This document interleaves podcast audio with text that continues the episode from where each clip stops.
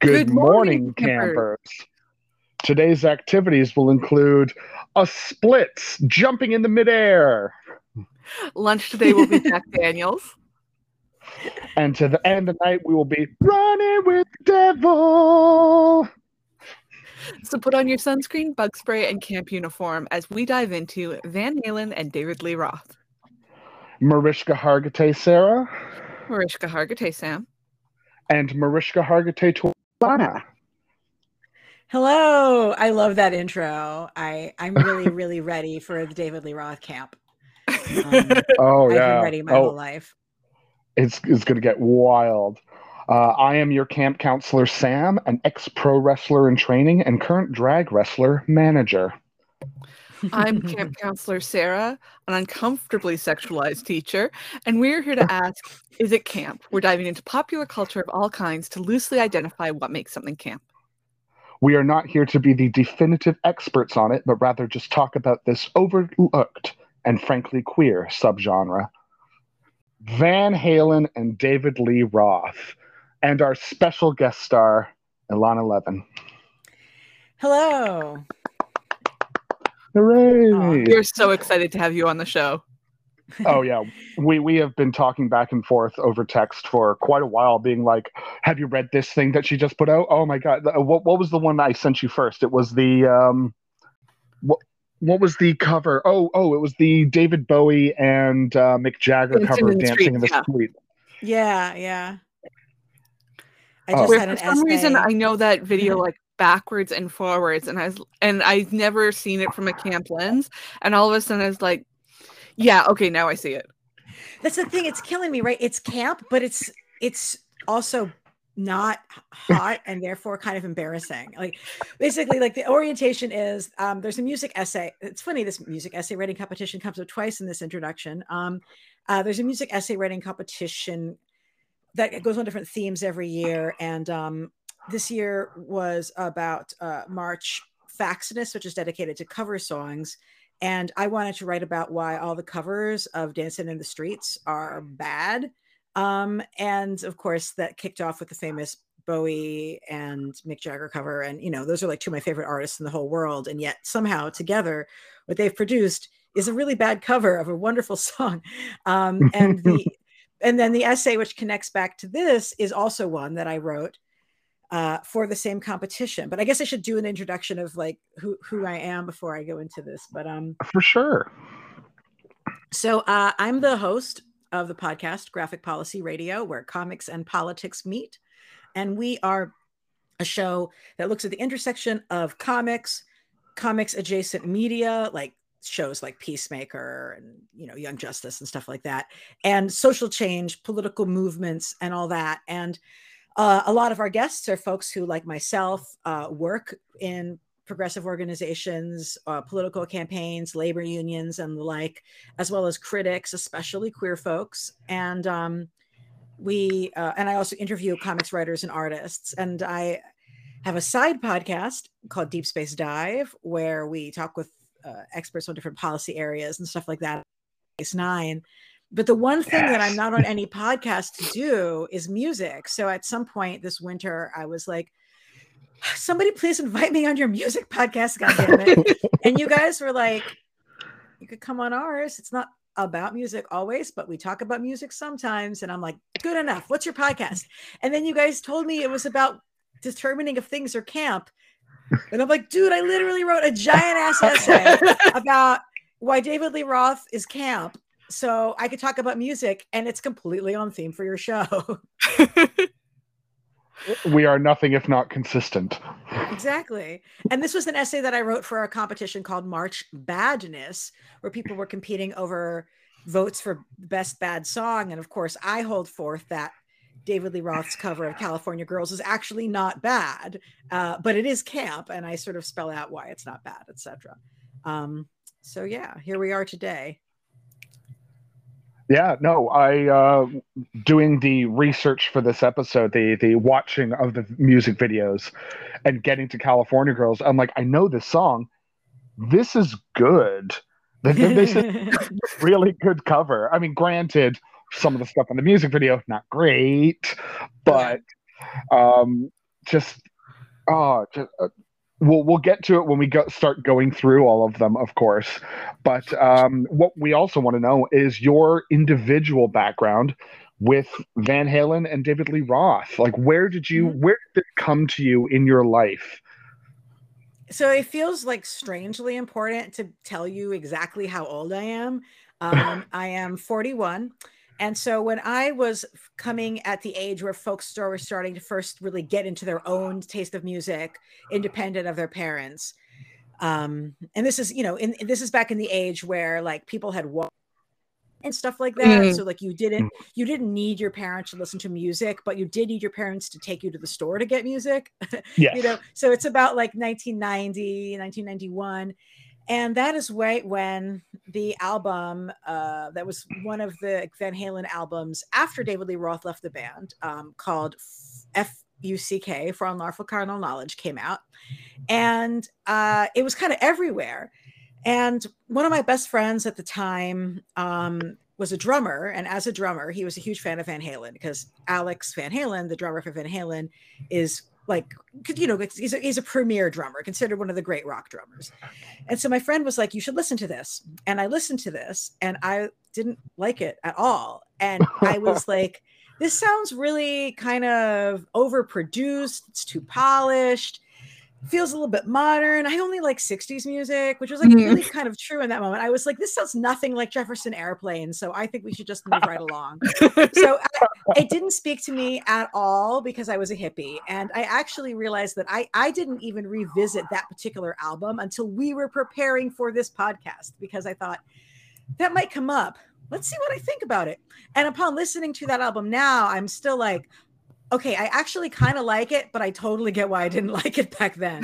um, so fast forward, you know, I spent most of my teen years first I was a hippie and then like I was really into ska and th- and then I was a goth and in all of these incantations of myself and my identity none of these identities gave like thought fondly on Van Halen or David Lee Roth in the slightest they were like campy and dumb and like cock rock and embarrassing and like why would I want anything to do with that? They're for knuckle draggers, you know, like that was my whole Mhm. perception. And of course, if I was a few years older than I am, I think I would have had a different relationship because it would have been like ubiquitous and good, sort of in the way that, like, if you're my age, you're like Nirvana is ubiquitous and everyone kind of likes it. Like, I feel like it would have kind of been like that for me had I been a little bit older. But in my, but I was right at the time where it was that, that whole thing was sort of falling apart, and people were like, actually, Nirvana is what good music's supposed to sound like, guys. Um, so I didn't really get into DLR and Van Halen until I was an adult. And ironically, I got into David Lee Roth's solo music first. Um, and I got into it because it, I, I- know, I know, like literally, this is not a normal journey. And I got into it because it was campy. Mhm. So my Yeah. my uh, then boyfriend, now husband, is like really into metal. Like metal is his life. Metal is everything. And most of the metal he listens to is not the sort of metal that gets played on VH1 Metal Mania. However, sometimes late at night, you're at home, you're chilling, and you're like, let's watch VH1 Metal Mania. And so we would, and we would watch the compilations of various classic 80s and 90s metal videos that would come on. And it was like one of our late night activities. And just sometimes you'd suddenly get this crazy video. So I'm watching this video. It features someone street harassing the Statue of Liberty. As Um, you are wont to do. I know. Uh, a guy, this the singer is in a lycra unitard that's also a thong, and it's also over like some Lisa Frank patterned rainbow lycra pants. Um, there's like a, a guy playing a guitar with like three necks or something, and he's like holding it like it's his dick, and he's like playing right into the camera. Yeah. And one moment, Yeah. like Dave, he does like a roundhouse kick that bursts open a giant balloon, and inside of the balloon, there's more balloons, and everything just sort of keeps coming, and it's like layer and layer. And I'm like, this is the most insane thing I've ever seen. I I think I like it. I think I like it. This is campy. This is like terrible. No, no, this is wonderful. Like it's all of that like thought process of like, is this bad? It's good. No, it's just good. It's just over the top. And, that was the David Lee Roth you're video. watching it, you're like you're trying to pick out like did they know what they were doing did they try to make this or Mhm. Yeah. And um, and that's the David Lee Roth Yankee Rose video. And uh, as someone who's become sort of a student of David Lee Roth, I I think the answer is yes, he does know. Um, and I think that's one of the reasons that he, I mean, certainly one of the reasons why he appeals to me, but like, I think it's one of the things that makes him kind of unique in a lot of ways. Um, so you know, I got into that. I got into the David Lee Roth music before I got into Van Halen's own music, and I don't, I don't actually even remember when I first started appreciating Van Halen's music themselves. I think at a certain point, it was just like, Ilana, you play David Lee Roth solo albums a lot. Why don't you do the thing that people with good taste in music do and listen to the Van Halen albums that were considered, you know, really pivotal landmark albums in the history of hard rock and roll? So for those for those who don't know, um, you know, Van Halen, there there's a really wonderful book called Van Halen Rising, which basically postulates that they or the the party band that saved hard rock and heavy metal um, from from from obscurity, basically. Um, they're you know like in the in the very very early 60s you had folks like black sabbath coming out inventing the genre mm-hmm. really like just making something new that hadn't been there before.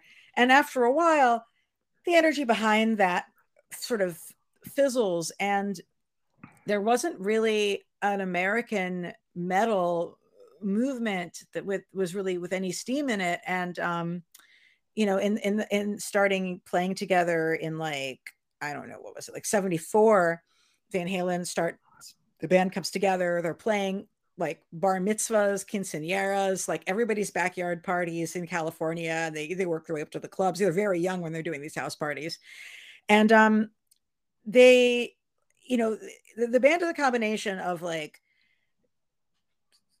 like basically three musical geniuses and one guy who sings better backup vocals than most other bass players. Like that's sort of the breakdown of Van Halen.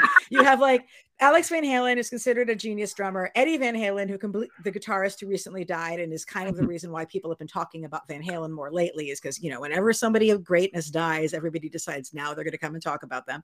And Eddie yeah. revolutionized guitar playing technique. He like developed finger picking technique that just literally nobody done before. And they used to he used to do it like with his back facing the audience so people couldn't steal the technique. Like it it, it broke people's oh brains. wow was, he was like a mad scientist developing new things. So you have these two and they were basically prodigies. You have these two prodigies. That's insane because i knew that eddie van halen was supposed to be an incredible guitar player but i didn't know his brother was also that for drumming. Well his brother wasn't this huge innovator like he mm-hmm. was but his brother is like just top tier like you know extremely great mm-hmm. performer, but not like a reinventing I mean, to, the instrument kind of guy. Does that make sense? To have yeah. to have two guys come out of the same family mm-hmm. at that time and form a band and, and, both be just like mavericks in their chosen instrument. Mm-hmm. That's wild. And their parent, well, their dad was a musician, a classical musician. Um, and um, who they, you know, um, from like like you know Denmark, and they were of like part Singaporean, part like I want to say part yeah part I think it was yeah I know people like people never people never talked about that in the 80s like mm-hmm. never, people in the 80s never talked about like the two like big like rock, rock gods of the 80s are like actually asian american like nobody talked about that. But um you know so yeah like they're both they're both geniuses. They meet david lee roth who's just this like insane bomb of charisma and, and talent and then they're auditioning for for bass players and they they make a decision that's the kind of decision that a lot of bands wouldn't make. And it was completely the right decision and i think shows their intelligence which is they're auditioning bassists. And there's like two bassists that are both equally good and they're like you know these bassists are both good. Let's get the guy who's really good at backup vocals. And that's how they mm-hmm. ended up with yeah that's how they ended up with michael anthony their bass mm-hmm. player and it's like it's true like the fact that they have a bass player who can do a good backup vocal helps kick things to the next level you know I, so. I, I i will say that like my my own personal experience with van halen is mm-hmm. I, I know as a kid, as a teenager, I was very in my ways about music. Like I like what I like, and everything else that I don't like is garbage. And that being, hey, I'm, I'm, queer kid, but I don't know it yep. yet.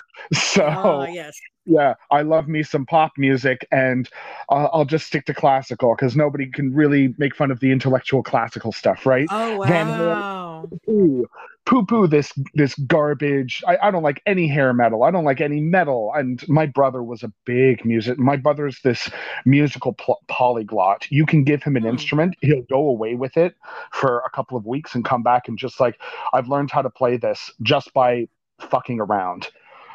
Right? So he he had his fingers in all kinds of music and still does right where he's like i love folk i love punk i love rock i love hair metal i love all e- everything all over the place and i know he did listen to some of this and i Mm. just just like no no this isn't for me because i'm the intellectual of the family and i'm above this and i gotta say now in my later years of 34 god i'm old uh, I'm I'm de- I'm listening to this and I'm going, holy shit, this is great. The the the the the chorus parts, the harmonizing that these guys pull off, uh, it it it hits a part of my brain that I'm like, why didn't you like this before, you idiot?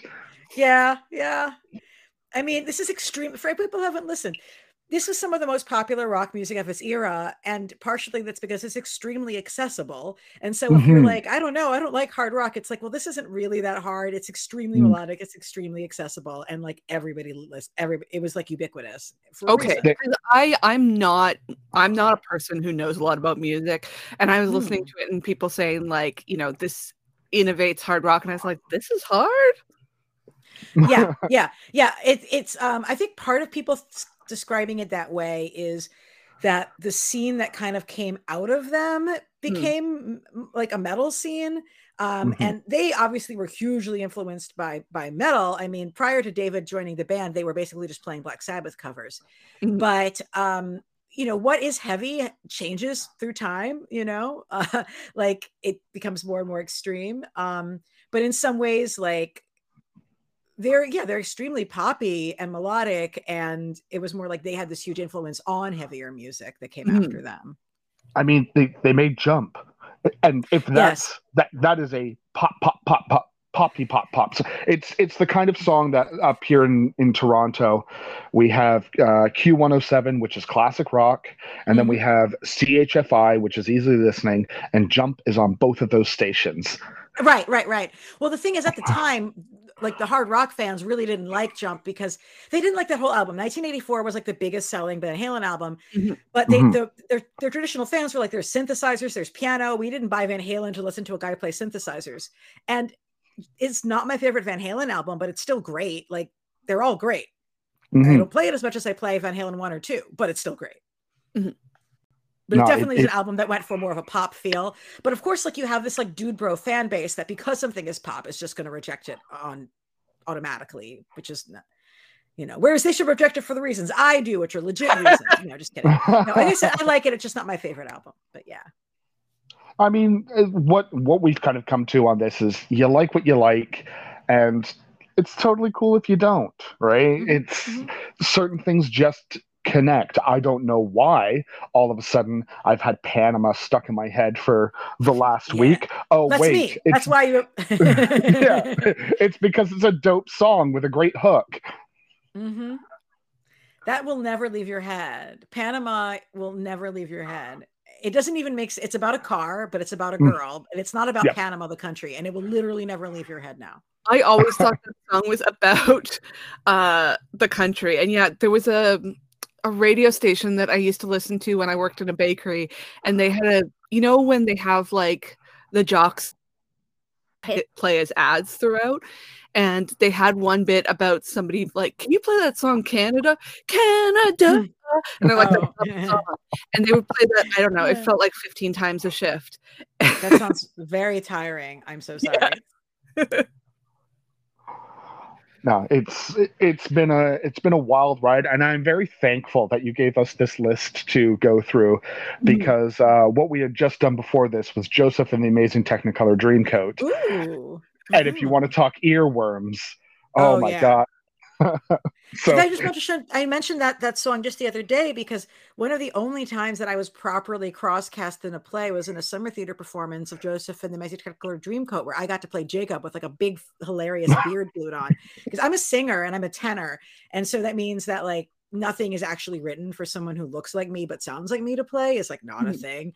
And Mhm. I was always just like, you should just cast the in roles written for dudes. Hello. And then they just wouldn't. I'm like, none of this is there's no verisimilitude in any of this. Please just let me play Tony in West Side Story. What the fuck? um, but uh, I did get to play Jacob, and and I, I I I sort of remember that song still. So I'm looking forward to checking out that essay. I haven't thought about that musical much in a long time. Oh yeah, no, it, it was uh, it was a wild time going through that one of you know, uh, and we can understand why you got the role of Jacob, considering there's no women basically in it. Yeah, yeah, yeah.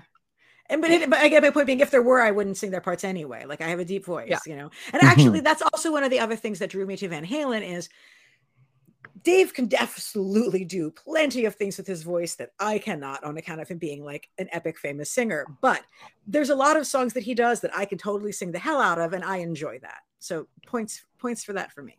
So Yeah, there was this point w- through watching the music videos where I was like, this guy is very clearly in control.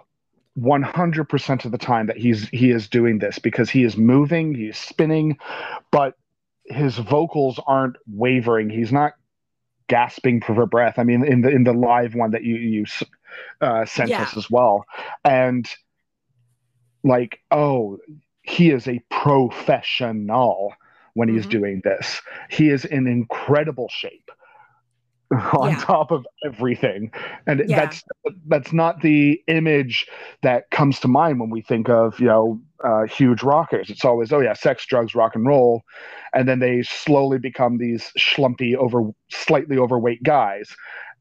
And here's David Lee Roth, you know, with clothes plastered to his body, showing off every inch possible, and he is he's doing high kicks, he's doing Yep.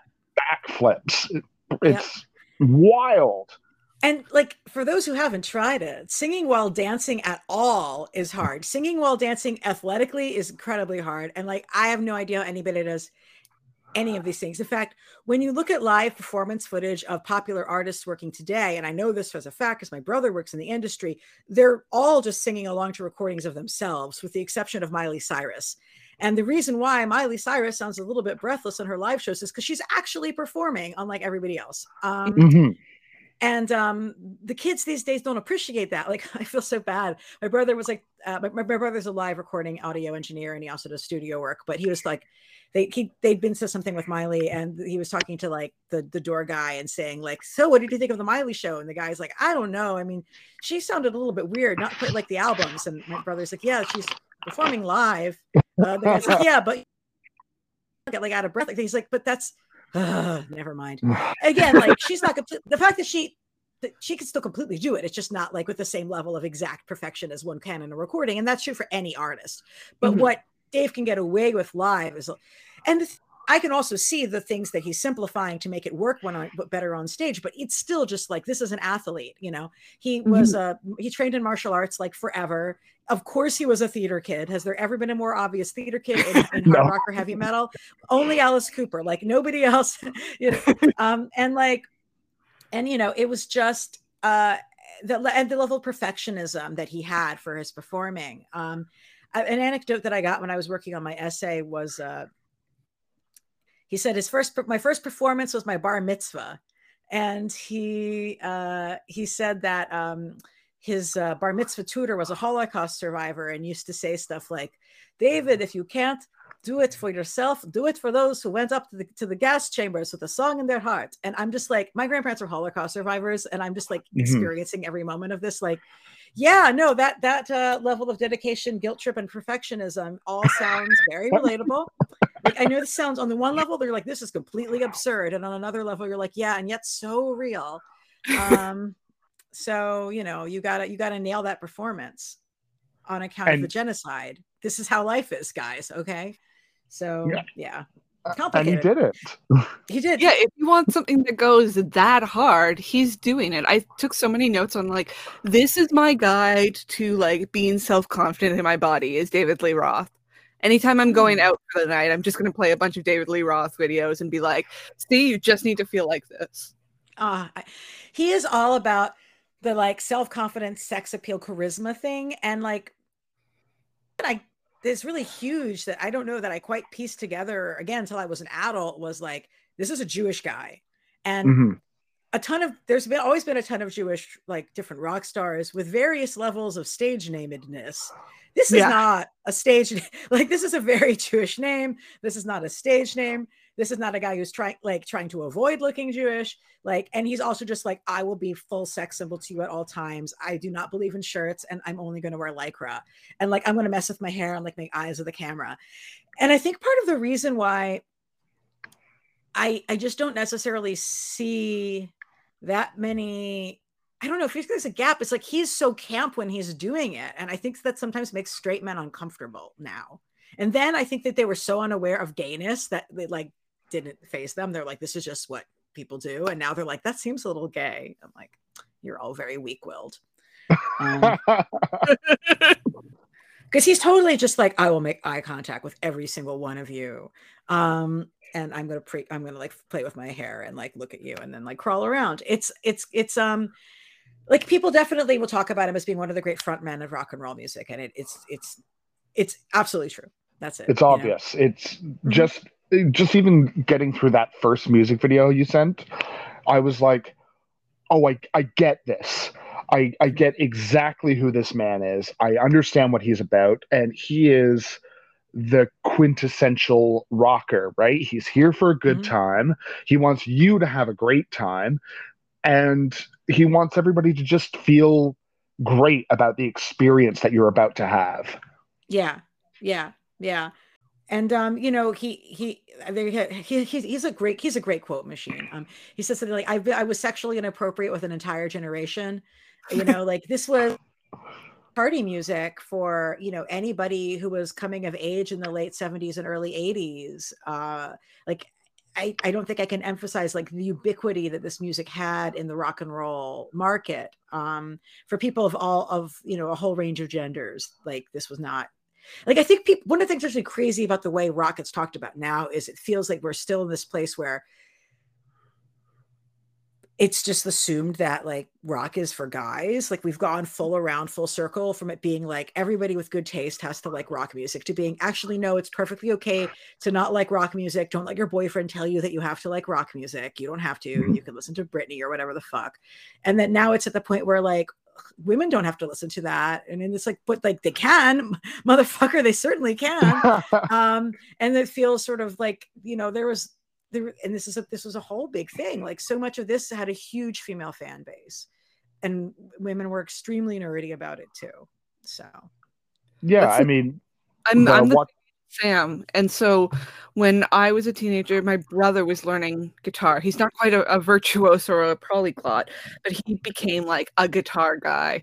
And, you know, he'd Mm. magazines and he would tell me about how great Yngwie Malmsteen was. So I was like, that is my brother's music, except for just Gigolo. Because I'm like, well, this is funny. This I what, like. sorry, what was it you liked say it again Just a Gigolo by David Lee Roth.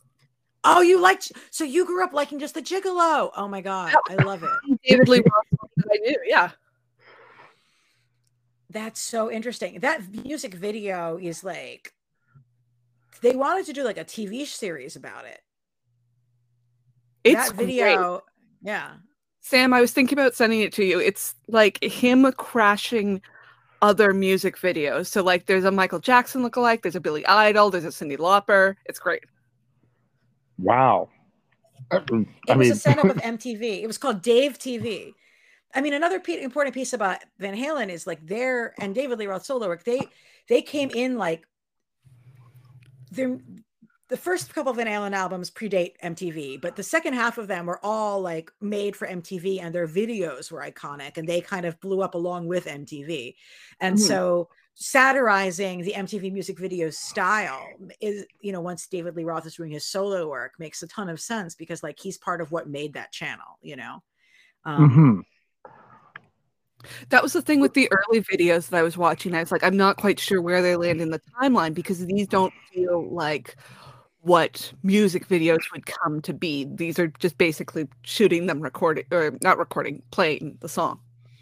Yeah, yeah. I mean, you know, and and they, then they saw the switch over because they went to you know from this to like the Hot for Teacher video, which is Yeah. like a, a little movie with like probably two different cinematographers working on it, and like a black and whites in you know sections and like high concept to up the wazoo. It's interesting because they're a band that doesn't need that to sell a song, right? No. But when you can have it, why not?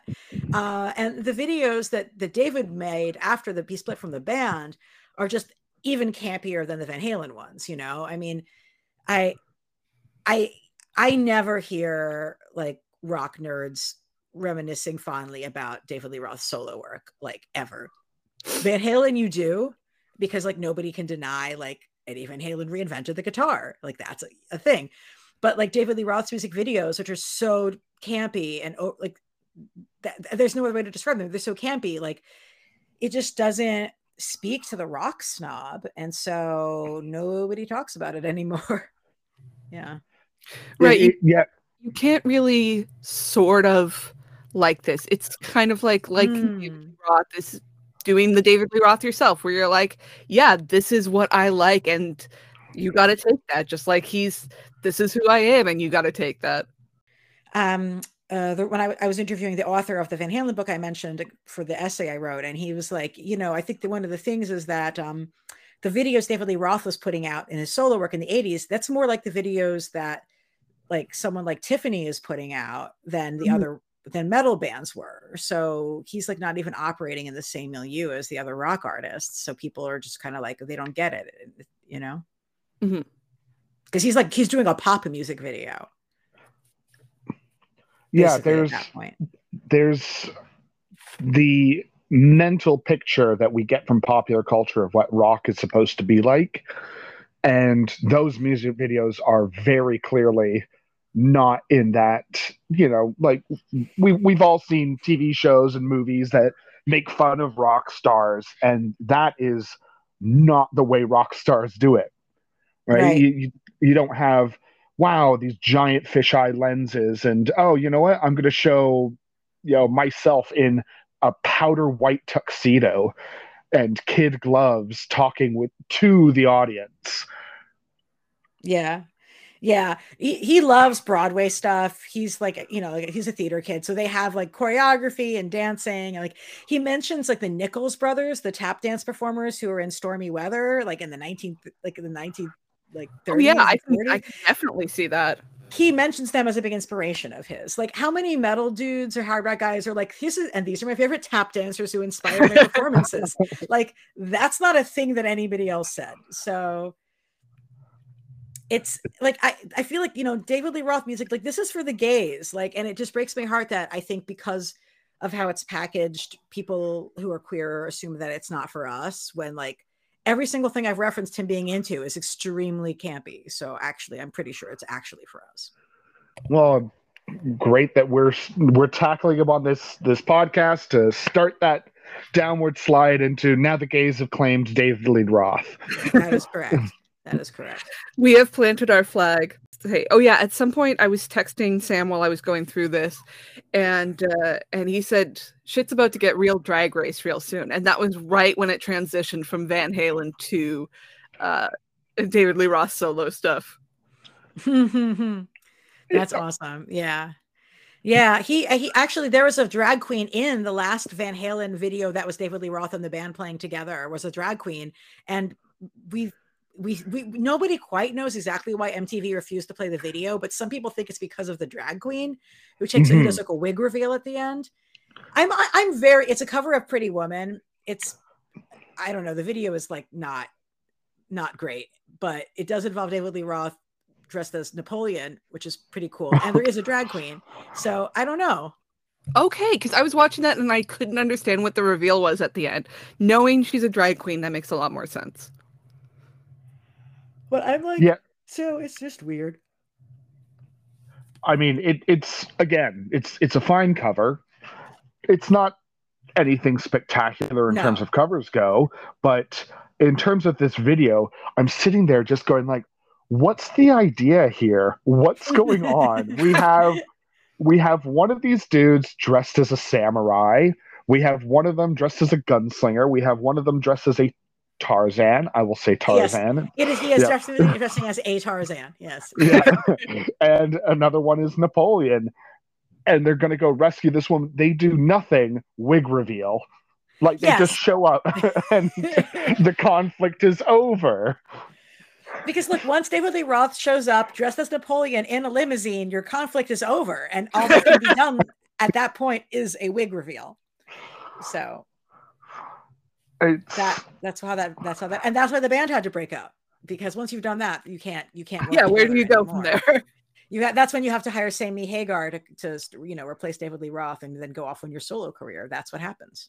Mm-hmm. Mm-hmm. Oh, clearly the the band was probably all right, David, this is the campus thing we'll ever do. And he said, no, I got to go further into camp. And that's exactly, exactly.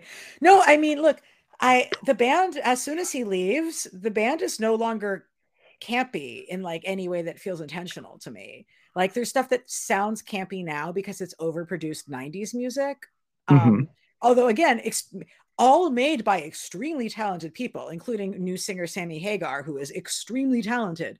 But it's not as fun because it's not camp anymore you know um i think the like it's just it loses something that makes it special and interesting when it goes from having a layer of camp to just being really talented people doing things that was the thing uh, for jamie's crying i was really impressed by the producing i was like this is an astonishing like rich sound like there are layers here that i can sort of float mm-hmm. through Oh God, thank you. I really love that song. I, I love singing in karaoke, and I love that song. And it's not, it's by like, there's really no obs- there's no such thing as a truly obscure Van Halen song, but it's not one that has like a that has like a music video that everyone's seen or something like that, you know. Um, and uh, you know, their first album, it took them a while to get signed. Kiss tried to get them signed, and the label was like, I don't know, and you know, it took a while to get them through. So they've been playing as a band together for quite some time. Um, you know by the time they were actually finally in the studio and and recording and um you know like labels were not pouring music money into guitar bands uh, in that moment. It was not it was not like they were just giving writing over big checks. Like i was listening to interviews with faster pussycat for an essay i'm working on for stuff around the, the show peacemaker. And like you know they came in at the end of the era and the labels were like, can I just give you a giant check and you can have all the money you want to do anything? Okay, thanks, guys. Like this wasn't that. This wasn't that period, but the studios did have more money for things than like they seem to act with like new acts today. Like it's somewhere in between the two. It's somewhere in between the 2 mm-hmm. Yeah, but the producer's I, Ted Templeman. I mean, so you go, you know.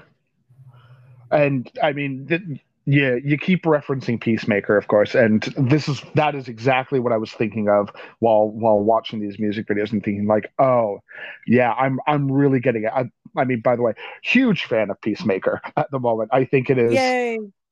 It is so so good at what it's doing, and I, the fact that its entire soundtrack is hair metal mm-hmm. It's it's it's brilliant. Uh, I mean, the thing that came into my mind when watching these music videos was that line from the first episode of Peacemaker where he says, "This th- these guys were real men. They weren't afraid to dress as women."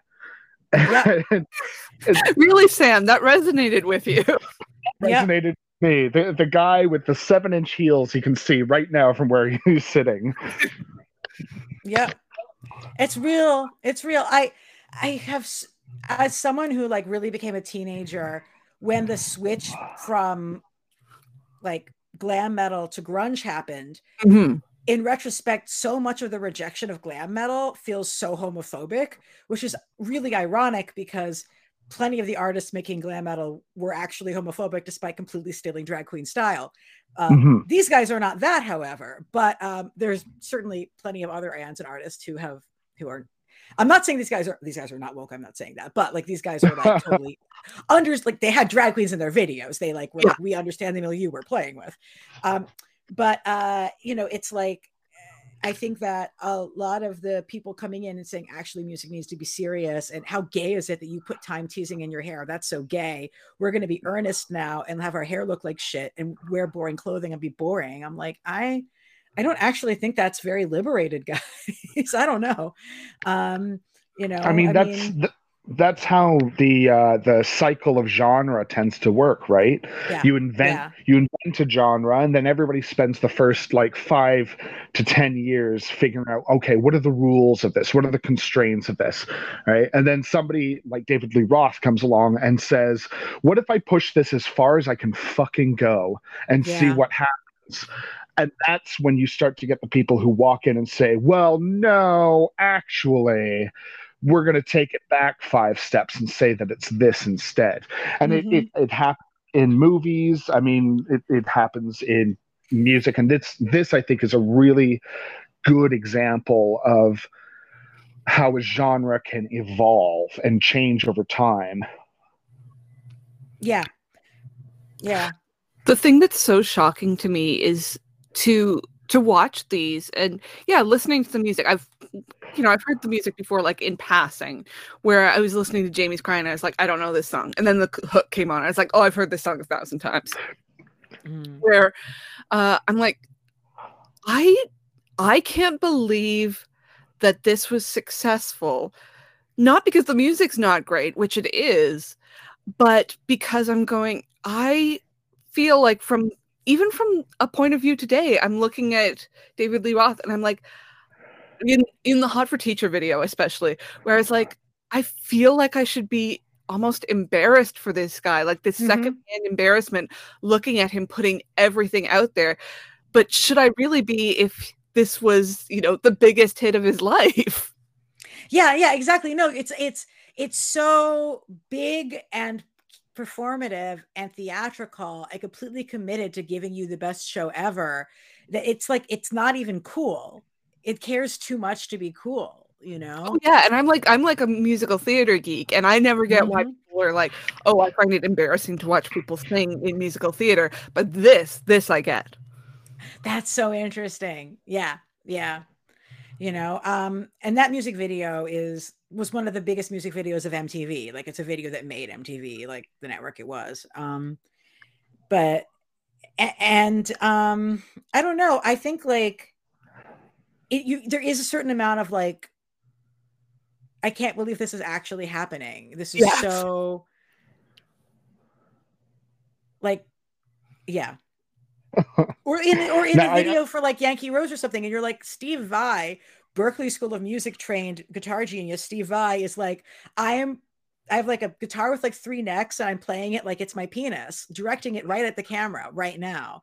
And you're like, this is this is this can't you can't actually mean this. This has got to be not serious, right? he said Like- the quiet part loud yeah, exactly. The quiet part is loud in every. That's a great way to describe. it. The quiet part is loud in every single part of every single thing that this, these guys have ever done in their lives. Um, and I mean, dude, David Lee Roth. I'll just like David in the in the Yankee Rose video. David Lee Roth is literally wearing at one point like assless lycra pants with like a horse between. Is I'm like this was on like we know Prince went on TV with his ass hanging out, but I don't know. I don't. I don't think that I knew that like David Lee Roth also went on television with his ass hanging out. I was But not there's aware also- of this fact. There's a difference between how Prince would do it versus how David Lee Roth would do it, right? Absolutely. I was thinking But about. Prince in comparison too, and I'm like, I don't know why this feels like raunchier. To, maybe it's because David Lee Roth seems to be having more fun. I don't know. Like- maybe it's like- just like my North American Puritan thing coming through. like Mm. Prince is a Prince is- quiet yeah. confidence where he's Yes. like, I, I know I'm sexy and you know I'm sexy and we're just going to enjoy this. David Lee Roth is loud in his confidence of, Yes. fuck yeah, I'm sexy and you're going to enjoy this too. Yeah, that's a great description.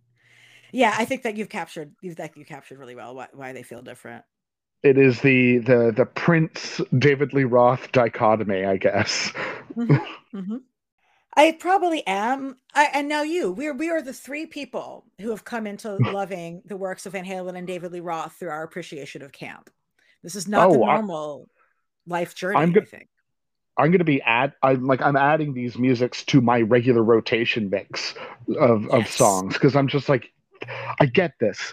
This is so good. This is such a cool like sing along jam while you're in your car. Mhm. It's Yeah, I wrote a note for Yankee Rose. It says like it feels like fireworks should be going off to this. This this music Yeah. can only be amplified. Or as he says, now it's time for the national anthem, and then there's guitar solo. He literally says it's time for the national anthem, and then there's a guitar solo. Like, what could possibly be better?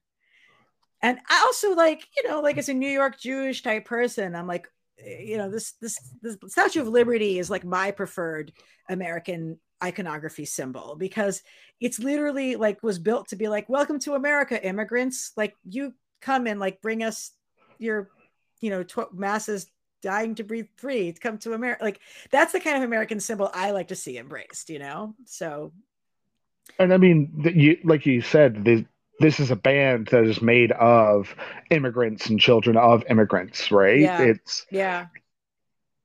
Yeah. it's like th- this. This is the American ideal. Van Halen. Absolutely. Um, you know, the dream. uh, yeah. Yeah. David Lee Roth also talks a lot about um he we used to have this thing in America called busing, which was part of helping to integrate the school system. And they would bring kids from one neighborhood to a different one so that schools wouldn't just be kids who, who were all of one race. And David Lee Mhm. Roth was in the busing program for his high school. And so he went to high school and he was like one of like five black guys. And he was like super excited about it because he'd never like he had just moved to LA from like the Midwest and was super excited to like be in a different culture with other people and like geek out about their music. Like his first band was an R&B band. And um you know like and I I just think it's interesting like because so many people in America talk about their busing experience as like this terrible thing that was done to them and like even if they don't want to admit that they're being racist they're like well it really sucked having to be- having to have such a long commute to school and he's like no this was the fucking coolest thing i was really into this Um, yeah, I only know it through I listened to a piece about the Boston busing and how parents eventually shut it down because they were Mhm. so upset about it. And yeah, this was David Lee Roth was what was supposed to come out of it. Yeah i have literally like never heard anybody else talk about how wonderful it was to get bused across the city to go to a school full of people who don't look like you you know? I'd Mhm. like to feel like that would have been me you know but who the fuck knows? It's a there's a specific time. Um, I mean, I, I can attest to actually living living that kind of experience. I lived in the Middle East for four years, and so oh wow. I was like one of the only white kids in my class, or at least I was one of the only white boys in my class.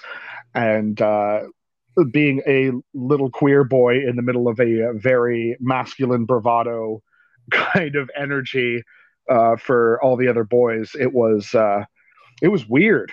It was real weird. yeah that that yeah definitely definitely would be it would um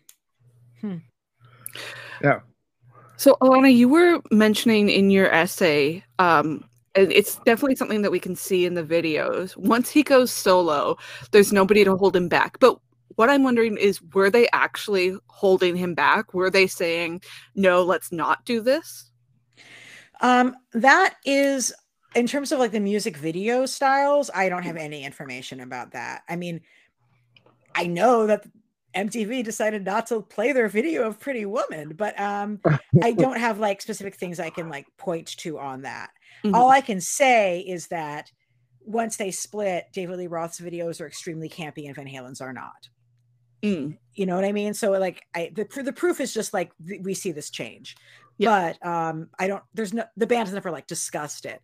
One thing I can say that people don't that who are newer to Van Halen might not realize is that Eddie Van Halen synthesizers. I think people might have assumed that the guitarist would be like, yes, synthesizers, bring them more. I want them. But Mhm. um he actually was like, because it was interesting. It was something new, it was something they hadn't done before. He was, you know, but um no, I don't have any documented proof other than compare these videos to those videos. Yes. And No, it's I something that you find whenever there's like new technology on the scene is every a lot of people are like who are I was talking about color grading in film with a friend the other day and how you see it in Ah. like late 90s f- music videos and whenever there's something new on the scene everybody's like let's do all of this. Yeah. Yeah. And you know, it's it, it definitely lends something interesting, you know, to to the sound and you know th- these guys have been playing together for like a decade i can understand why after a decade of being in a band you're like i don't know let's have some piano synths that sounds exciting It Why makes, not? I mean, uh, it makes jumps so exciting right from the very start. You hear it and you're like, yeah, like wedding dance song, but it's a great wedding dance song. That's awesome. Um, you know, I also I want to shout out. Um, they do a really wonderful cover of the Kinks are one of my favorite bands, and the Kinks are a band that are re- people do really good covers of. Like their songs are some some, as I have written about in my essay on why people can't cover dancing in the streets. Uh, some some bands are good at writing songs that are good at having other people put their spins on them, and I think the Kinks do songs that are that people do really good covers of. And um, Van Halen's covered two songs by the Kinks, both like really well, which is uh, and one of them is like "You Really Got Me," which is like oh wow, yeah. yeah. and I I absolutely take the Kinks version of "You Really Got Me" now over over any day of the week, but the Van Halen cover is still good. But I find the Kinks cover of "Where Have All the Good Times Gone" to be particularly interesting because um, it it's much it's just a very very updated feeling on the song and it's a song that nobody ever cites like it just doesn't have the same i mean bowie covered it in in pinups but i think that might have been like the only other cover of it. Like it's i don't know it's just more of a deep cut so it feels like an interesting choice to me for them to go and, and do that. Hmm and um it it really like is a perfect fit for their particular david lee roth and like um and uh the with with the, the backing vocals from michael anthony work really really nicely together on it. Um so if you haven't checked that out yet check it out i mean the thing is like it feels hard to call any van halen song like a deep cut given how popular their albums are but the reality is when I find when I'm talking to people who are younger than me, they have they don't know they don't know the band at all. It's it's really interesting because if you're older than me, they're so ubiquitous that like I would feel stupid even trying to explain them to, to somebody to somebody who's like 55. Like, why would I even try to explain Van Halen to you? This is like your blood. But it feels like to anybody younger than me, even in the slightest, they're like, who?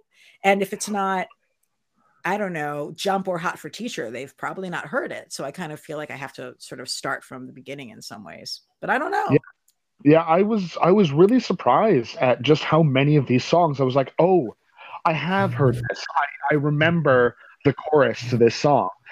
And mm-hmm. it's like they were built to be so easily um oh, how do how earwormable, right? Like yeah. there's the book it's right inside of your brain and now you've got this on a loop. You can and you can sit with it on that loop and it feels great right? At no point are you like oh god panama again? Really? Here we go. Uh, and I, I think to our detriment with things like uh, our all our music streaming services the the thing that they usually push to the top isn't albums. It's which of their singles has been listened to the most. Here you go. Here's here's the top single from Van Halen. And that's what a lot of people will gravitate to immediately, right? It's what is everyone else listening to, as opposed to let, let's just take the whole album on. Yeah, that's strange for me because I've always been an album person. Um, because yeah, like I when I started listening to music, it was on tapes or CDs, and especially mm-hmm. when it was tapes, you couldn't skipping stuff on tapes was a fucking well. I mean, we also had records, but they were my parents' records, right? And I would only skip those because I was a small child and I would dance too aggressively to the records, and then that would make them skip. but, um, but you know, like, but in, in the era of tapes, like skipping songs was just like, oh my god, you're just gonna fast forward, fast forward, fast forward. Is this the right moment? Oh. Um, yeah, I I remember listening to one Eurythmics album on tape a lot as a kid and desperately trying to find Sweet Dreams over and over again. Oh my god. I used to play I used to play tapes so much. I I I you know I learned how to fix them by taping them back together or ironing them back together when they broke. Like Oh wow. I kept my tape collection until 2008 or something when we had bed bugs. And then Frank was like, I am throwing out your tapes. I'm sorry. Oh, no. he's like, most oh. of these are bootlegs anyway, Ilana. So just like, I'm like, it's true. I didn't really buy that many. They're all taped off the thing, but you know, whatever. So like, yeah, I kept my yeah. for a long time, but um, it really was a medium that made you listen to entire albums. You know, what's interesting is there. It's not like Van Halen doesn't have any concept albums at all, though. Like it's not like they're a band that ever was like we're gonna write like songs around a particular theme, like like for example like the Kinks. The Kinks did concept albums, yeah. But um, but they didn't do it. But they did have album, and in any album, there's gonna be some songs that are like gonna be better than others. But I I don't really know that they have any songs that I hit skip on, and that's pretty cool. Um, I think my favorite Van Halen albums, however, are Van Halen. Those are the ones I probably play the most. Uh, but there's absolutely killer songs that I love with every inch of my heart and all other albums. So yeah, when you say this, it's weird that we haven't gotten back to like a full album culture because you know we had CDs where it's much easier to just do repeat, repeat, repeat. And then we had the mm-hmm. iPod. But nowadays, when everybody has like a playlist that they can listen to, it's weird that we're not getting back to that. I, I think a lot of artists aren't writing for albums and mm-hmm. labels also don't they, they don't seem to understand drip promotion at all. They're like, we're just gonna release all the songs that we care about at once. And then if they're not all popular, we'll never invest in this artist ever again. Goodbye. Yeah, it's no. like when a new series comes out and everybody talks about it that weekend. And if you want to come to it six months later, it's a desert. Exactly. It's so stupid. Like, look, folks, Do I don't know if you know this, but Appetite for Destruction, the Guns N' Roses first album, mm-hmm famously one of like the perfect albums of rock and roll they were releasing singles off that album for like years. Oh and every single chart every song they released on it charted and like seven songs from the album were released as singles. Like most bands aren't going to have a flawless album that have seven songs worth releasing. I would argue that literally every single song on appetite could be released as a single. I know that that's not normal but so many more songs would be getting released as singles than are if labels like would even just give it the time to do that kind of old school drip promotion. It's mm-hmm. just it's very short sighted to not do that. Yeah, I think the last album that I ever had that feeling for, and I, I, I really distinctly remember having this was in university. I finally bought uh, Jagged Little Pill, and I was like, I've mm. heard all of these songs on the radio at some point, and I was like, but you never really hear that with an album anymore, right? You don't no. hear like the majority. It's always, well, which one's the banger? Let's get that out of the door. And it kills me because like you get an album like the most recent Lizzo, like full on album. I'm, uh, I'm, looking at it right now. Like I don't think there's any bad songs on on Cuz I Love You. Like do do do. Let me look. Confirming. no, there's not a single bad song on it, and yet they're not they're not pushing every song on it like they could, especially with an mm-hmm. artist like her who does a great video. Um, yeah, you know.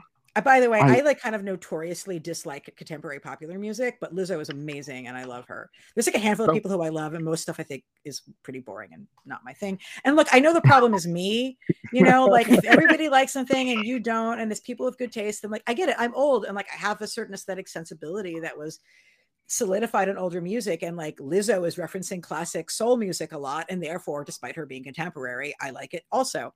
Um but uh you know like th- they could be putting they could be putting juice as it were between behind every song on this album you know why not?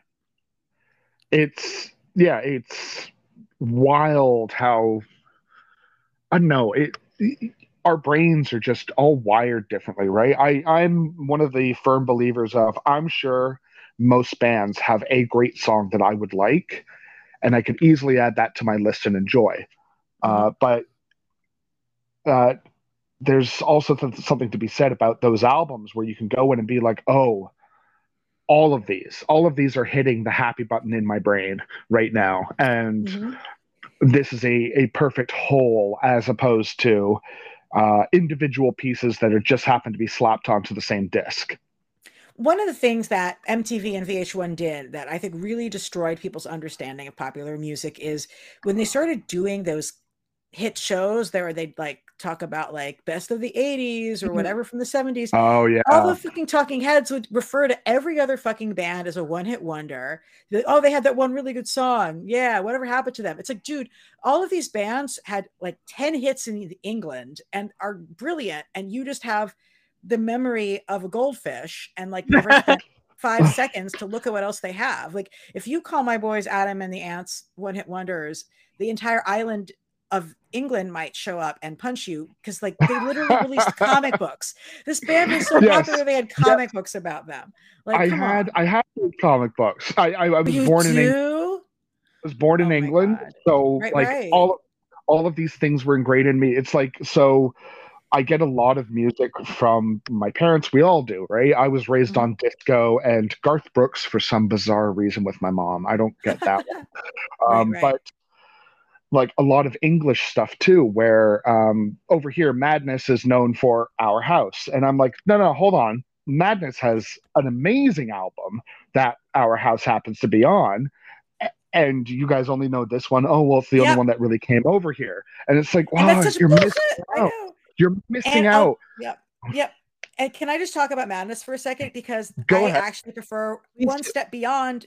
One step beyond is a better album. And, Yes, like, yes, yes, yes. I, I mentioned to you, right? Like I had, I went, I, you know, I, I was into, I was in the ska thing for a while. I was always into second wave more than third wave because it is the plague of my life that whatever is the thing that's happening during my life, I will always like the earlier version of it. So, like to be clear, I was around and active and went to shows during the height of third wave ska. I am that age. But the whole time I'm like, this is not as good as second wave. What's wrong with you people? Um, but yeah, yeah, but ma- but like madness is a perfect example. I am so angry at anybody calling them a one hit wonder. I'm like, you are ignorant No, as fuck. No. Oh, I, I had somebody try to school me on them once where I'm like, yeah, I like Madness. And he's just like, all right, well, name another Madness song. And I'm like, you want me to name five? Because I'll do it right here.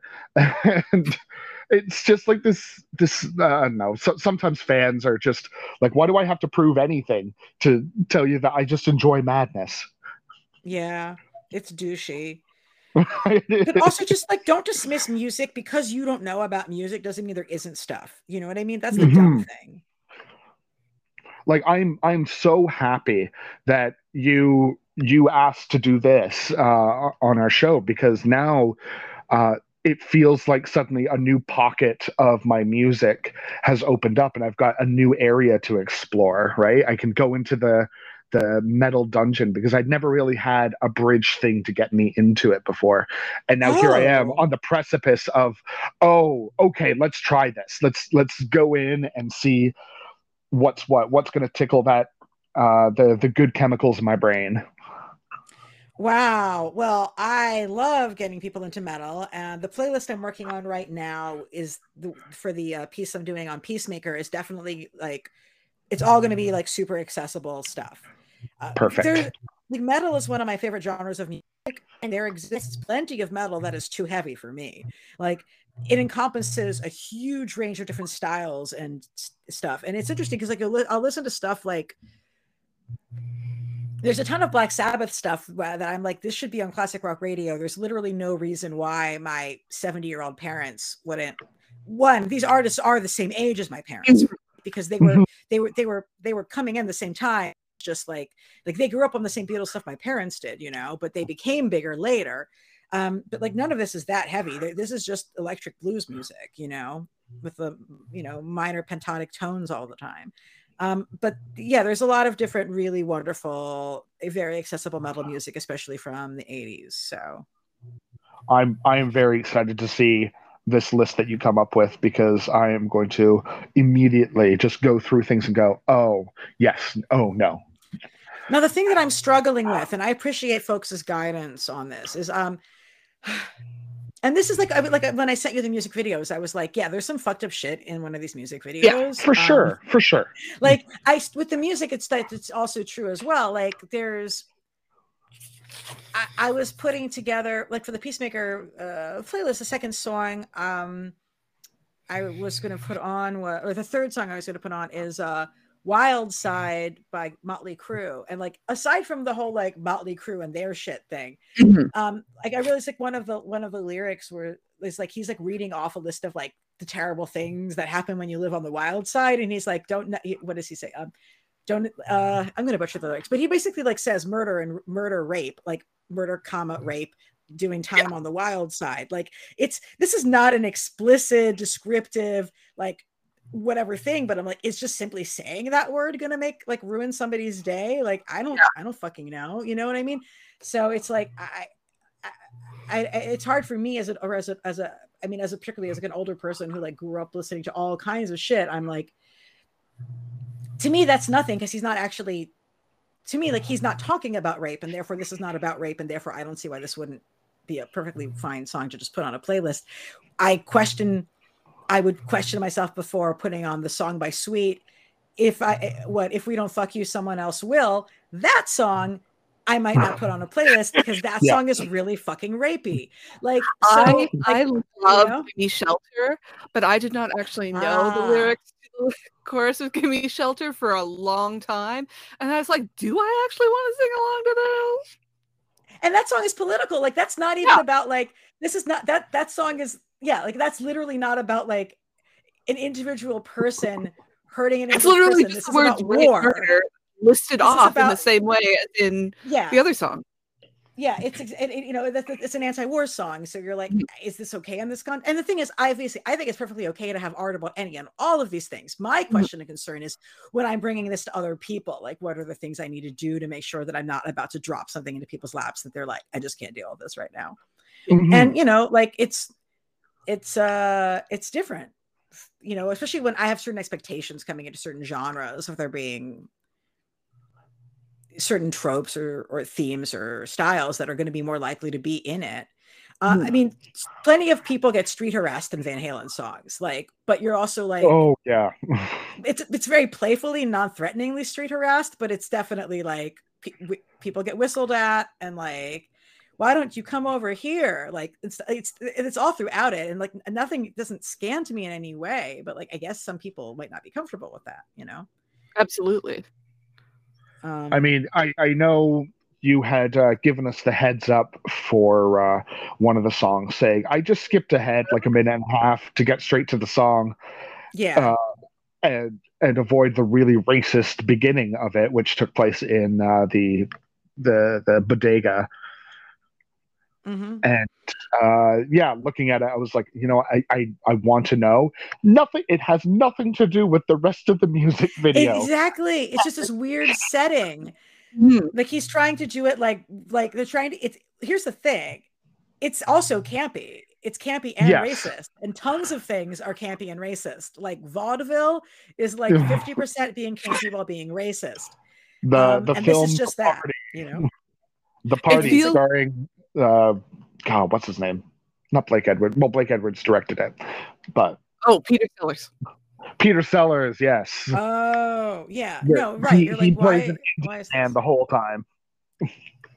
yeah, yeah. You know, so it's sort of like, and in this case, I don't even think it's it's not it's not funny. It's like it's like not even giving me anything. But it's but what's interesting is that it's bad and it's camp. So this video includes camp at its best as well as camp at its worst it feels like a sketch on an old hip hop album where you're like, everybody in the room was having a lot of fun. I'm not necessarily having as much fun listening to it. But they thought it should oh go on the album. Thank you. Like, top, yeah, hip hop album of sketches, definitely a mixed bag. And sometimes, sometimes, like, you're like, I really didn't need to know that. Sometimes you're like, well, they were certainly high. I I wish I was high right now, but I'm trying like whatever the else it is, you know what I mean? Um, yeah, one of the things I did note with all of these music videos and these performances was just these guys are clearly having a shit ton of fun. Yeah. Like yeah. it's like whatever's happening, whatever's going on, like this must have been it, they they just make it seem so jubilant to use my five dollar mm-hmm. word for the day. yeah, no, I think it's a great description, and they would tell you that, like that this was. It's really different from like artists who are like thinking of who are, um, uh, who are approaching their work feeling like, uh, you know, cathartic pain in those ways, or like all the people. It's like very much the opposite of everything Nirvana ever did. You know, it's like just mm-hmm. coming from a completely different place and desire. It's um, the opposite of the tortured artist trope, mm-hmm. where mm-hmm. have these geniuses who are having more fun than any of us will ever know in our lifetime. Yeah, yeah. Um, well, also completely like destroying like your body. I mean, uh, destroying your body. Like all the physical stuff that guitar guys and drummers do, like the repetitive motion problems that people develop later in life are really brutal. vocal problems people develop. Mhm. It, it's ext- it's extremely hard on your body. Um, I'm glad Dave was able to perform as well as he can, even still now, especially at his age. He they, he just put out a, a single, I don't know, this year or something like that, um, like self-published or whatever. But it's on Spotify, it's on YouTube, and it's good. It's it's it's a nice song, you know. And he sounds good because he knows how to sing for. He knows how to write and sing for what he can do now, which is not the Mhm. same as what he could do then. Um, and it still sounds good, and I enjoy it. And I'm like, I'm glad you can still like do it at all because some people, I mean. Christ, like one of the greatest talents in music history, Brian Williams, Brian Wilson from the Beach Boys cannot sing anymore. He just destroyed his voice and it's gone, you know. Um yeah. it's Okay, really if we sad. jump off Brian Wilson to talk about California Girls real quick. Yes. Yes. Because this and uh, Pretty Woman, you guys like. I not so much. I was listening to California Girls, and is it Carl who's singing backup on it?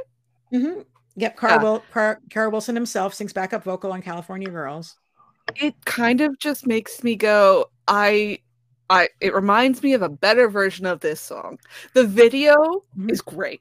Video I really enjoy because again, it's camp, it's fun. He's having so much fun with it, and there's like a joke for literally every line in the song.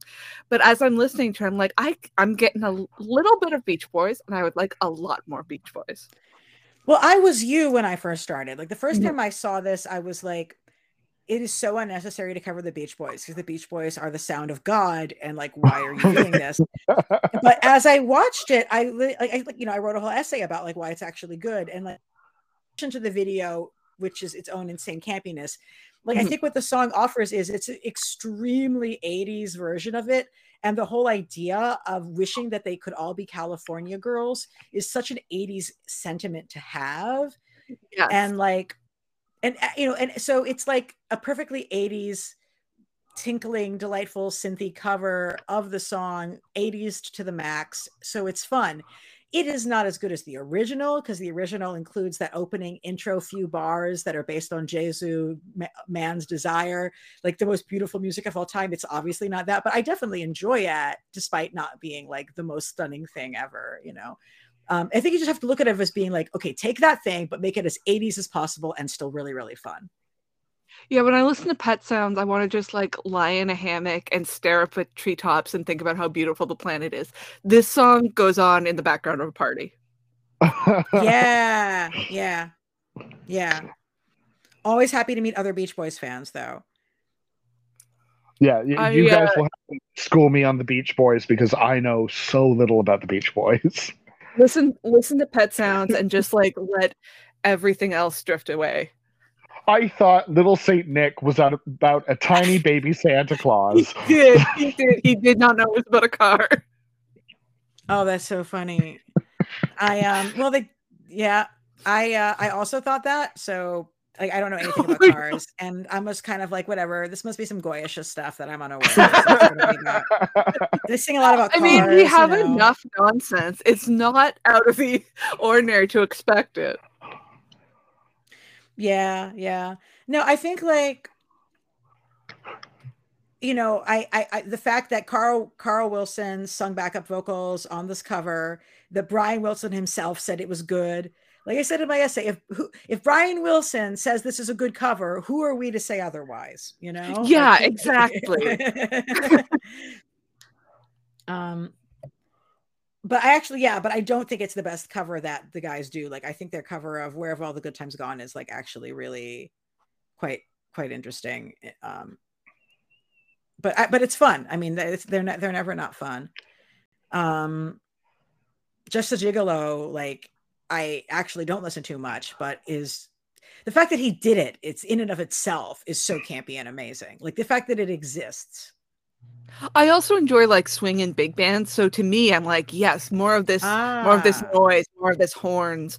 Um, so yeah, I always I didn't know that he hadn't written the song that it was like a standard but just the idea that david lee roth at this point of in, in his career was like this is what i'm going to do i'm going to cover california girls and just a gigolo it's it's so unexpected i guess it, I mean, like how that's so fucking campy. Like, Mhm. and it's hundred percent like this is not something that he was ever going to do with Van Halen, right? Like Van Halen would have had not been doing that. I don't know. I mean, they. I don't know. So. I think it's it's you know they had a lot of albums together. I think it's totally fine that they split when they did. Mhm. Um and I think it's cool that they've, you know, sometimes played together since and they got to do their own thing and you know, music and artists and stuff change stars change, you know, like I I most bands aren't the Rolling Stones. Like the Rolling Stones, that's like freakish. Like nobody else, nobody else has done that. That's not normal. You Yeah. know, like Nobody else gets to retire from their band. no. Well, I mean, that is starting to happen now. David Lee Roth just announced he's retiring, but that's because he's, you know, he's doing solo stuff. Hmm. But he's retiring from his solo stuff. But yeah, if you're curious, you know, that the new song he released and the other song he released during COVID are both they're both good. Like, is it as good as the classics? Of course not. But do I enjoy them? I do. I do genuinely enjoy them. The two songs he put out during COVID are both enjoyable. That's great. So, uh, something I feel like came to my mind watching these music videos. These guys are hot. Yes. I have such a crush on Eddie Van Halen now. Aw, that man wears a lot of crop tops in the early days. Like if you look at photos from before the MTV, even he's just like, I'm just going to wear a crop top at all times. This is perfectly reasonable clothing to wear because I am a rock star. It's it's wild. Like I I I was like looking at looking at David Lee Roth doing his stuff, strutting around. Like in one of the music videos, he's wearing those silver pants, which is just oh, I can see his religion. Uh, that's an amazing just- description. it's all like these are the tightest tightest pants and yet somehow he's still doing you know huge high kicks and running around the stage you're just like you you look incredible you know this Yeah. and Well, they're lycra. You know, lycra is the best cl- the best fabric for moving around. You know, it's the I- I- that enables it. and i do got to say once michael anthony got the beard then i was like oh you're hot too okay i No, it. it's true. He needed the beard. He needed the beard. he my, my, my short needed king needed the beard. He did. Michael Um, Anthony at one point, I think it was in the jump video. I was like, he look his clothes like everybody else is like or like lycra, and he's there in like a tracksuit. He looks like like your neighbor's dad who works out in his gym. Oh my God, he probably also is. Or this is some anti-Italian stuff, and you're gonna have to take it all back. Yes. Um, stop with this anti-Italian bigotry. No. Uh, but what was I? your oh, Italian yeah. accent. It's always funny. Yes. Um oh but about them about about the the whole like being being, you know, hot thing. Like there were these were definitely guys who were, you know, pinups on people's walls, especially David Lee Roth. And one of the one of the the sites of tension on one of their later albums was um David hired uh fashion photographer Helmut uh, Newton to photograph the band um him and the band but like he didn't really communicate very well with the band about like what the goals of the photo shoot were and so the band was just like i don't really get this and so the, but there is a helmut newton photo of david lee roth with his hands changed raised above his head in a black and white like beautiful photo like looking at you with like a come hither gaze you know like shirtless. And i'm just like he want david wanted that to be the cover of the album for women and children first. That was that was the album cover. And the band was like how about we use a group shot? And he, you know i'm sure he's like guys if you had just been willing to get chained up to the wall with me this would have been a group shot. But no but no. Um so and, and david is the one who had hired him. So david lee roth is hiring a, a, a vogue fashion photographer who also shot for playboy to like photograph him. Like It's- that's a sensibility. It's just it's such a smart move. Well coming from my queer brain it's such a smart move in that it is showing off like his best assets. I found the picture. I brought it up on my phone. And you know you get to see the expanse of his body he's got the body hair he's got the the played with hair he is chained up and it's fashion and it's rock and roll. Yeah, yeah, yeah. And I just love Helmut Newton told him, uh, you are my favorite, you are my new favorite blonde, which is just like what an amazing, what an amazing thing to say to your rock star. I just I wish the other band had decided to really throw down for the session and like take off their shirts and like also be chained to a various fence because they could have been a part of that moment, you know? Yeah. Um, and then mean, we they're all hot. I know it's like guys, come on. Um, yeah, you know, but they, they did make that they've made some really exciting fashion choices, but I guess especially as you know, like especially Eddie and his like predilection for crop tops, which I just think is hilarious and amazing. And every time he it. smiles at the camera, he he feels like he's saying, "Can you believe I get to do this?" Like he's not a yeah. genius. Yeah, he's like, "Wow, this is sure great." It's true.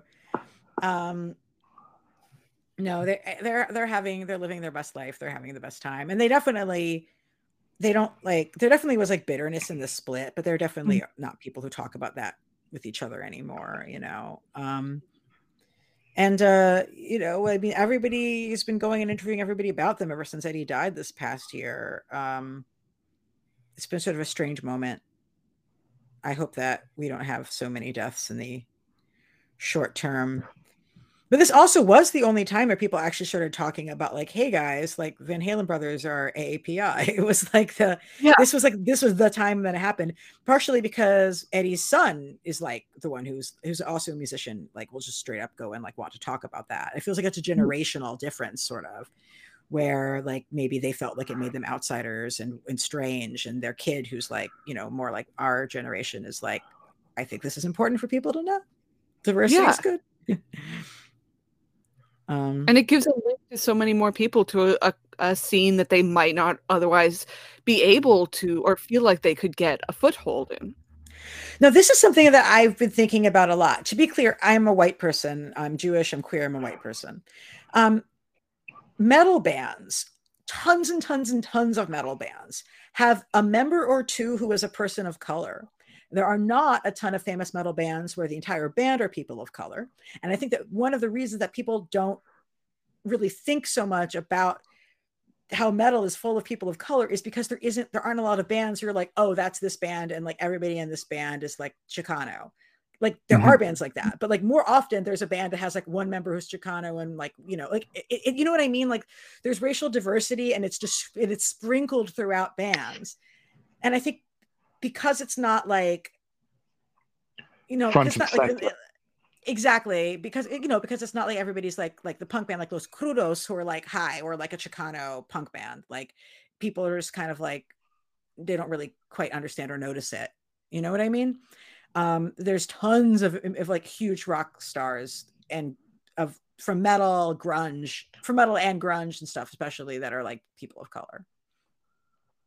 So That's, I mean, th- this is this is the kind of stuff that like I'm I'm so thankful is coming more to the forefront in our conversations mm. in everyday life of yeah, why aren't we celebrating these things? Why aren't we like all the stories we're hearing more and more of oh you know this these people were actually involved in this you know these things were invented by the black community these things were invented by people of color uh, or created or drawn or you know and, and this this kind of stuff is is great. It's a celebration of our past and an acknowledgement that hey guess what? Turns out the past wasn't white like everyone made it out to be forever. Yeah especially when we're talking about rock music.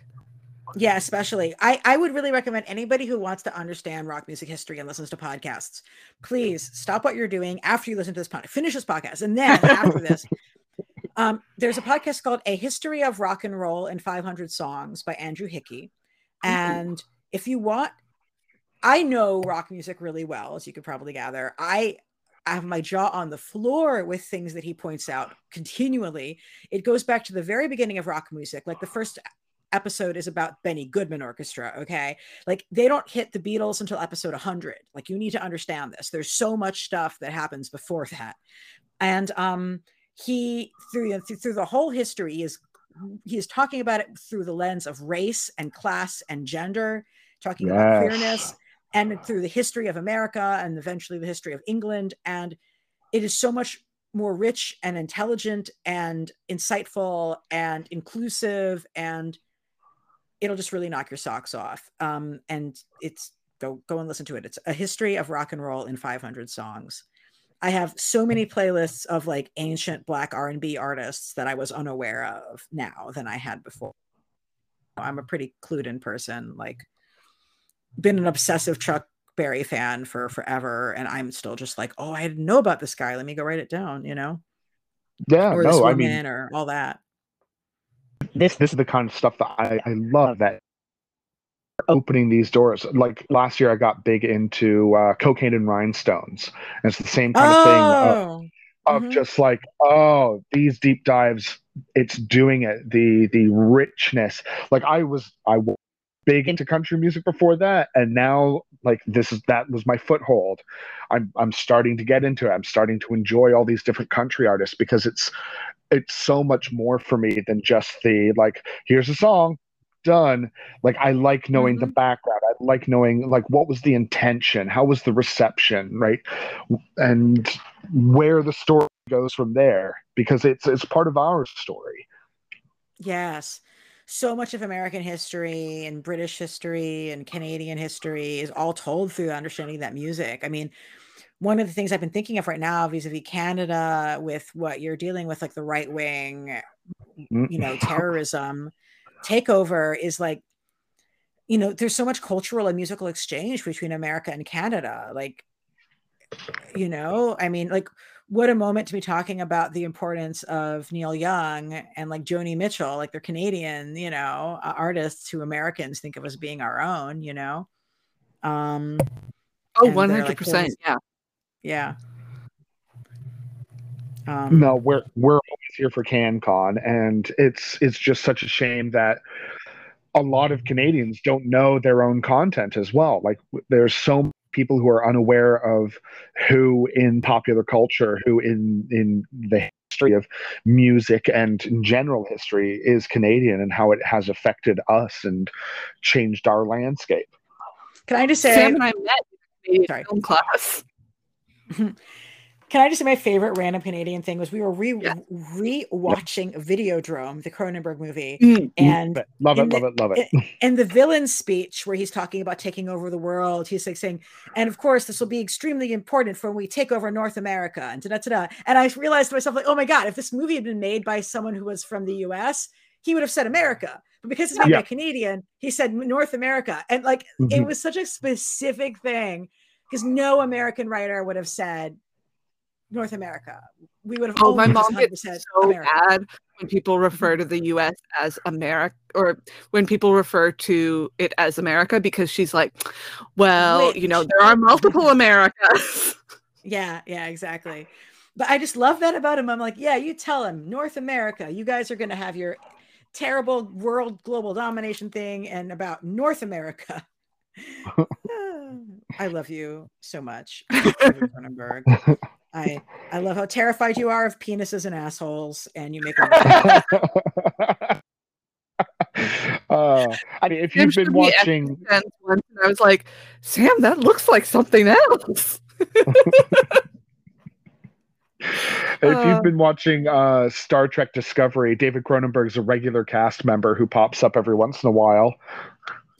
Yeah, I need to start watching it because of that. But I, I, I mean, I also know that there's like non-binary characters, canonical as opposed to the usual, where like this is canonical, but the show won't actually call it that. Um, No. But yeah, no, I, I got to get back into watching Discovery, and um, Cronenberg being in the cast is like a beautiful thing. Oh, he's he is terrifying, and still at the same time, you're like, but you're a really good guy. Ooh, Cronenberg, I don't know how you do this, but you do it.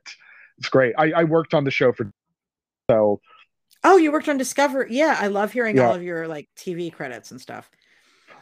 it's wild. It's those sets are incredible, and then to think, oh, this is all wood. Truly, It's a proud history wood. of sets having something a little off with them on Star Trek. Well, you're not cutting the corners off like Battlestar, so Yeah, exactly. Yeah, yeah. Where they, uh, you know, a couple seasons in, they're like, this is actually a lot more work. yeah. last thing that we do before we uh, do our sign off spiel is, uh, well, the big question of the show itself. So, starting with you, uh, is Van Halen and David Lee Roth camp? So, David Lee Roth is camp from head to toe, and Van Halen with David Lee Roth is camp. And then Van Halen without David Lee Roth ceases to be camp. That is my analysis of it. And the fact that like something can be musically genius, change the pub the way artists understand and play an instrument and also be camp is this amazing breaking of the boundaries between you know professional technical mastery which is a thing that is very much gendered as being a macho skill mm-hmm. hyper masculine competence and then camp which is gendered as being feminine and therefore unserious. Like these are things that are always regarded as being opposed to each other. And van halen really demonstrates how they are not opposed to each other and how much excitement the combination of them together can bring um, I, you know, I'm a huge aficionado of what I call to refer to as like butch camp. You know, like the, the other topic I'd thought about talking about was potentially like Glenn Danzig and the Misfits. But like, I think that like there's absolutely a layer of butch camp around some of this stuff, but then there's also just straight up like camp camp with like wig reveals, and um, I, and I think you know, like once David Lee Roth leaves Van Halen, they, they continue to make extremely competent music with talented people, but it ceased to be campy, and it's therefore it ceased to be as interesting. Although, you know, I can still enjoy the song "Pound Cake" as much as the next dude. Um, it, it does not have my heart in the same way that these, you know, these artists working together have done. Yeah, I I would very much have to agree with it. What I what I saw of David Lee Roth and Van Halen that you got me started on, and which I am definitely going to continue with. And it, it, it was camp. It was lycra. It was drag. It was uh, guys being so pretty that they're, but still essentially masculine at the same time. It's it shouldn't work and it does and that means it can be replicated it can be done again and why aren't mm. we doing it hmm. Here, the exact here. same conclusion I came to as well. Like this is delightful. I I want more of this. I'm going to listen to more of this and I'm going to enjoy it so much and I never would have found this without being directed to it. I am so grateful to hear that. Thank you, you guys. It means so much to me to be able to to like bring music that is perceived as being like for straight dudes to queer spaces and show all the ways in which it's really not that straight. And um it, it really I, that's like what I want from life. So thank you for helping me platform to do so. you know. So, thank you for joining us today on our exploration of Van Halen and David Lee Roth. Please subscribe on your podcaster of choice, leave a star rating and review where you can, because it always helps us to find new people who may not know what their camp favorite is. Yes, and next week we will be getting into a new themed month. Uh, we seem to have accidentally gone through guest star theme month that that we didn't intend to. Uh, our new theme month is uh, the Mystery Zone. It's films that it's films and properties that Sarah and I have zero uh, interaction with. Neither of us Ooh. have seen these but we have put them on the list because it sounds camp. So your guess is as good as ours this time. Uh, we will be starting with Mannequin. Yeah. Oh, that- wow. so, uh, I mean, Sarah and I normally say at this point what our history is with it. I just know it for Kim Cattrall. She mm-hmm. plays, and today's love her. Sorry, yeah. I'm like chiming in in the middle of your exit. Oh, no, like I'm excited to hear what you have to think about Mannequin. I um I haven't looked at it for a million years, and I suspect I suspect that it's camp, but let's find out. That's the Isn't point. She, like, I believe she's supposed to be an ancient Egyptian in it or something, like an ancient Egyptian mannequin. I'm excited for this. All I know are big- what? yeah, I've picked up through the years, and also there's a fashion show. It sounds great. Perfect. Um, Oh, should I do like a sign off of like where to find my stuff or yes, please? What would you like to plug?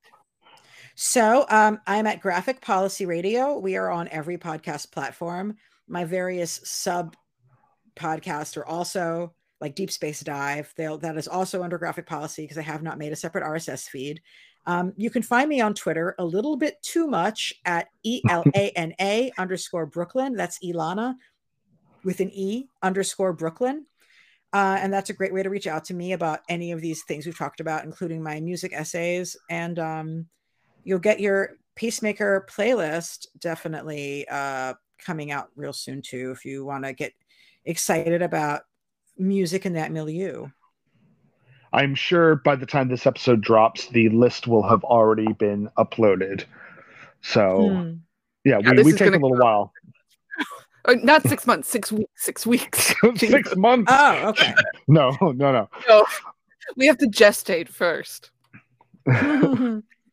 Sam, I forgot. Did you uh, drop your half of the plugs? Yeah, uh, you can continue the discussion of Van Halen and David Lee Roth, or Mannequin, if you like, or even Elana because she has been a dope guest. I am at uh, Rhys Indigo, R H Y S, spelt the Welsh way. And I am at Sour Citrus Lady. You can follow the pod on at Is It Camp Pod. Until next week, wait an hour before swimming, watch out for snakes, and stay camp. Ta